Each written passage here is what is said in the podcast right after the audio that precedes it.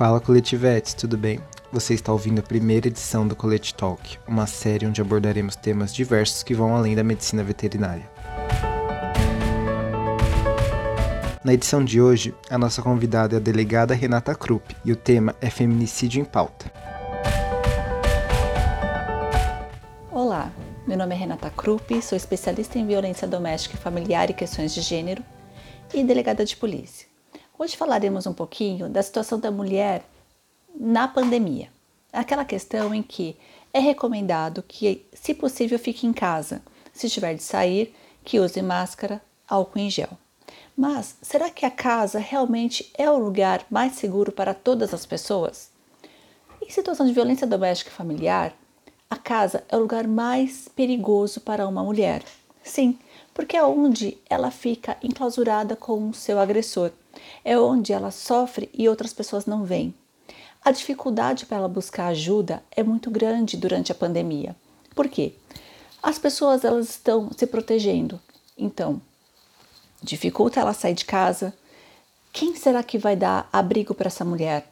Se ela bater na porta do vizinho, será que ele vai abrir? Será que ele vai colocar as questões de proteção de lado para dar atenção a essa mulher? Tudo isso é questionado e ela se coloca numa situação de dificuldade, numa situação de insegurança e acaba sofrendo todas essas dores dentro do lar. Mas não são apenas as mulheres dentro dos lares que estão sofrendo violência. Todas as mulheres, você sabia que a cada dois segundos uma mulher é vítima de violência? Vários tipos, não apenas as violências físicas ou sexuais, mas patrimonial, moral, psicológica são todas as violências que causam uma dor, um constrangimento nessa mulher. E falando de violência doméstica familiar, você sabe qual é o ciclo da violência? Eu vou dizer a vocês. Ela basicamente são, é composta de três fases. A primeira fase compõe naquela tensão, naquela, naquele momento em que ela se sente constrangida, mas ela não consegue externar o que ela está sentindo. Então vejam, pode acontecer dela ser desprezada, dela ser comparada com outras pessoas e trazer uma dor. Pode acontecer dela ter as suas contas uh, financeiras uh, totalmente uh, dominada pelo seu companheiro. Pode ter as suas senhas de redes sociais ou e-mail compartilhada com o seu companheiro, porque ele diz que caso ela não passe todas essas informações para ele, ela vai não vai demonstrar que o ama. Sim, isso aí eles dizem que é prova de amor, mas não é. É uma invasão da privacidade dela, porque ela não tá, está conseguindo ter a sua liberdade. Ela precisa querer passar para alguém, compartilhar com alguém e não ser obrigada a isso e ela não identifica que esse constrangimento já é uma primeira fase da violência. Não necessariamente pode caracterizar um crime, mas já caracterizou uma violência contra ela, já é um start. Mas vai intensificando essa primeira fase até que chegue na segunda, onde começam as agressões físicas, os empurrões, puxões de cabelo, empurra da escada, chuta, corta o cabelo dela, então faz diversas questões que deixam marcas nela. Às vezes não fica, mas que ele tentou. Então não ficaram marcas por situações alheias à vontade dele, mas ele tentou. Esse ciclo da, da segunda parte do ciclo da violência, o que pode acontecer dele se arrepender e quando ele se arrepende, inicia-se a terceira fase do ciclo da violência, onde ele pede perdão, diz que não vai mais acontecer, que não era exatamente isso que ele queria, mas que ele praticou e que se arrepende muito. Após essa situação, ele pede perdão, diz que não vai fazer mais. Mas será que alguém uh, orientou esse homem? Será que alguém disse para ele que aquele comportamento que ele teve até aquele momento não era adequado? Não. Então ele com as próprias experiências, ele vai dizer que não fará mais. Porém não é o que acontece. Na maioria dos casos, ele retoma essa violência. E aí reinicia a primeira fase com os insultos, com os constrangimentos, com palavras que deixam constrangida, que pode caracterizar o crime de injúria, inclusive. vai para a segunda fase da agressão física e retomando o pedido de perdão. E essa fase pode começar e terminar várias e várias vezes. Esse ciclo ele começa e termina e normalmente essa mulher tem dificuldade de denunciar. Ela demora uma média de cinco anos para fazer a primeira denúncia. Sim, cinco anos. E para sair do ciclo da violência, há uma média de 10 anos para ela romper o ciclo da violência. Mas há situações em que a segunda fase da, do ciclo da violência ela para por aí. Não há terceira fase. E por que não acontece isso? Porque houve o feminicídio. E o que seria o feminicídio? Seria a morte de mulher pelo simples fato de ser mulher. Há uma misoginia, um ódio, é um crime de ódio, onde a mulher é morta porque ela não é respeitada, a dignidade dela não é reconhecida pelo homem. E a partir daí é ceifada a vida dela. E muitos casos que nós acompanhamos nos noticiários em relacionamentos. Mas não é apenas nos relacionamentos que acontece. O feminicídio também pode acontecer em situações corriqueiras onde a mulher ela não é respeitada e por conta disso é ceifada a vida dela. Chega à situação de morte, né, pela questão do ódio. Então nós podemos analisar que fora do ambiente doméstico e familiar, havendo a questão do feminicídio, nós vamos identificar da seguinte forma: um exemplo muito básico, mas que facilita o entendimento. Pega uma situação do caso concreto. Substitui a mulher que morreu. Se fosse um homem no lugar, teria acontecido a morte? Se a resposta for sim, então houve um feminicídio, houve um homicídio, desculpem.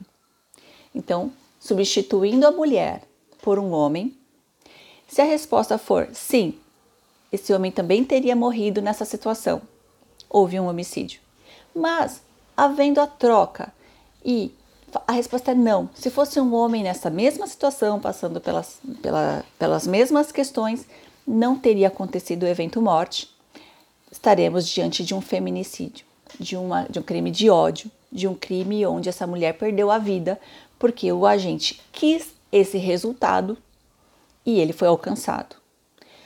Mas como a gente vai identificar uh, dentro do ambiente doméstico e familiar? É básico. Vamos analisar a vida dessa mulher. Né? É conhecido também como fatores de riscos. Há diversas uh, metodologias para verificar essa, essa questão, mas uh, o que nós precisamos, de uma forma bem básica para que todos entendam, analisar como era o relacionamento desde o começo. Então, as, os familiares, os amigos, ou mesmo a própria vítima nos casos de, de feminicídio tentado, onde ela sobrevive a essa tentativa de ceifar a vida dela, vamos verificar como era. Se eles tinham um bom relacionamento, se ela foi afastada dos amigos, se ela tinha vontade de estar em outros lugares, mas ela fingia que não queria. Porque acontece muito dela falar que não quer estar com os familiares, que ela não quer ficar com os amigos, mas a expressão dela não é não é a que demonstra, não é a real situação. Então, isso é verificado como indícios de que ela estava num ciclo vicioso, num relacionamento tóxico. Então, nós analisaríamos, analisaremos todos os detalhes do seu relacionamento e aí verificaremos todos os elementos que envolveram essa mulher e esse homem. Além disso, nós vamos verificar todas as lesões que ela suportou antes da morte. Então vamos ver que vai ter marcas, possivelmente marcas no pescoço, marcas no colo, marcas nas pernas. Uh, se for uh, disparo de arma de fogo, e também e em partes onde ela mais gostava, no rosto, no, nos seios. Uh, Normalmente são mar... existem mais marcas físicas do que disparos, né? Facada, facada nas costas, facada no tórax. Então vejam, são várias as sedes de lesões e isso é muito importante a identificação, porque a gente vai verificar a quantidade de golpes, que tudo isso vai demonstrando o ódio, o grau do ódio que esse homem é, suportava em relação a essa mulher. E a partir daí, vamos com todos esses elementos, vai ser possível é, identificar o feminicídio. Mas por que é tão importante saber se é feminicídio, né, se é essa qualificadora ou se é outras? Para que possamos entender é, a necessidade de políticas públicas de enfrentamento à violência doméstica familiar e violência de gênero, para que possamos ter mecanismos, ter números para é, desenvolver atividades que mostre a necessidade de é, uma igualdade, de um tratamento equitativo entre homens e mulheres. Que ceifar a vida dessa mulher, considerá-la como se fosse um objeto, não é necessário. Que, possa, que podemos ter um tratamento igualitário, dar oportunidades iguais, tanto dentro de um relacionamento como em sociedade. Nós precisamos mudar esse, esse perfil. Dentro da pandemia, nós tivemos, nesses períodos de março e abril de 2020, comparados a 2019, houve um aumento de 22% dos casos de feminicídio no país. E isso é muito alto. Nós precisamos mudar. Então, vejam, houve um aumento de, de casos e todos os tipos de violência acontecem a cada dois segundos. Então, o tempo que estamos aqui conversando, muitas mulheres já sofreram algum tipo de violência. E por quê? Porque ela não tem, não tem, não tem o seu respeito garantido. A sua dignidade não é respeitada. Nós temos constitucionalmente, além dos documentos internacionais, nós temos dentro da Constituição, no artigo 5 que diz que homens e mulheres são iguais perante a lei. Mas nós não podemos apenas buscar a igualdade, mas a equidade. Ou seja, adequar as situações para que ambos, homens e mulheres, tenham as mesmas condições de alcançar aquele objetivo. Então, que, que coloque uh, uma, uh, algo que uma paridade, né? uma, é, uma adequação para que aí sim eles tenham as mesmas ferramentas para lutar pelos seus direitos. O Código Penal ele prevê a figura do feminicídio. E quando há o tribunal do júri, será questionado: houve um feminicídio ou houve outras qualificadoras? Ah, então, também isso é visto para que tenhamos condições de analisar da melhor forma.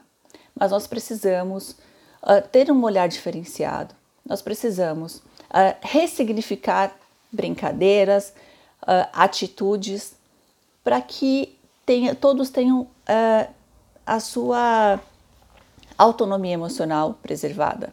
E o que nós precisamos também mudar? A cultura patriarcal. Nós precisamos dar condições para que homens também tenham a possibilidade de demonstrar as suas inseguranças, os seus anseios, as suas vontades, que possam ser menos cobrados pela sociedade no sentido de serem fortes, provedores, que sejam o cabeça da casa.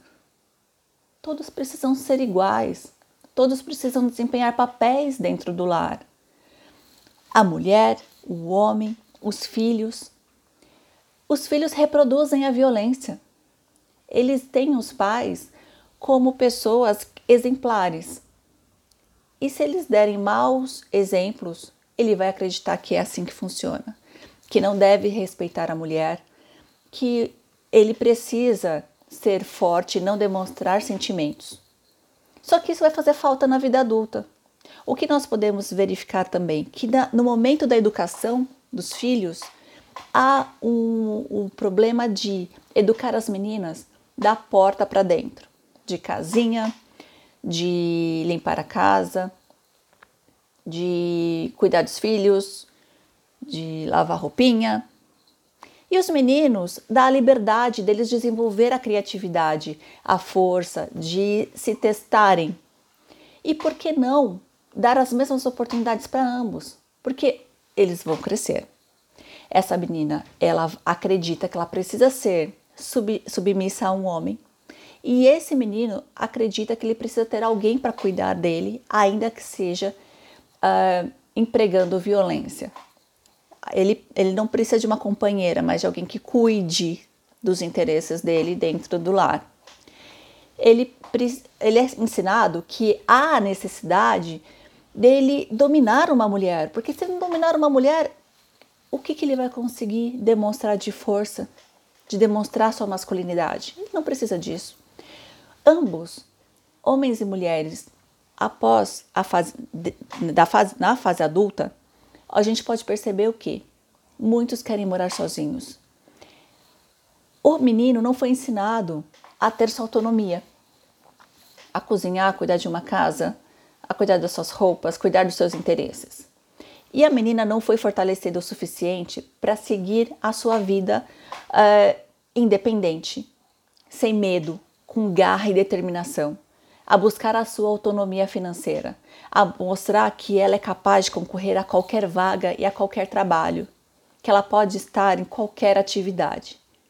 E isso faz com que tenha um desequilíbrio no momento do relacionamento, porque ele não foi ensinado a ter sentimentos. Como ele vai mostrar sentimento? Como podemos exigir algo de quem nunca teve? Então nós temos de analisar isso e ela foi ensinada a suportar qualquer tipo de aflição, porque ela não foi ensinada a, a, enfrentar, a enfrentar e a mostrar o seu valor. Então vamos enfrentar tudo isso juntos. Vamos repensar os nossos conceitos, vamos repensar as nossas atitudes, para que aí sim possamos ter uma sociedade mais igualitária, uma sociedade onde não precise de leis especiais para trazer os direitos da mulher para fazer com que isso seja garantido. Que nós possamos agir com consciência. Muitas pessoas dizem que a Lei Maria da Penha não funciona. Ela funciona. É a terceira lei, é, é, é reconhecida como a terceira melhor lei é, do enfrentamento da violência doméstica e familiar. Nós somos o quinto país que mais mata mulheres. A cada duas horas, uma mulher é morta pelo simples fato de ser mulher. E nós não podemos continuar nesse ranking de quinto país. Mas será que a lei é ruim? Se ela é a, a terceira melhor, está entre as três melhores do enfrentamento, isso significa que o que precisa ser modificado não é a legislação, e sim a consciência das pessoas, da sociedade. É ter mais conversas e mostrar que há necessidade de respeito, a necessidade de olhar para o próximo de uma forma menos agressiva, principalmente quando trata-se de mulheres. Então, esse é a minha contribuição para todos. Espero que possamos refletir e discutir sobre o tema e que possamos sair do ranking de quinto país que mais mata mulheres, que possamos reduzir esses 22% que, que tivemos de aumento que quando nos próximos meses possamos ter uma redução da, dos feminicídios no país e que possamos nos respeitar cada vez mais. Meu muito obrigado e até a próxima.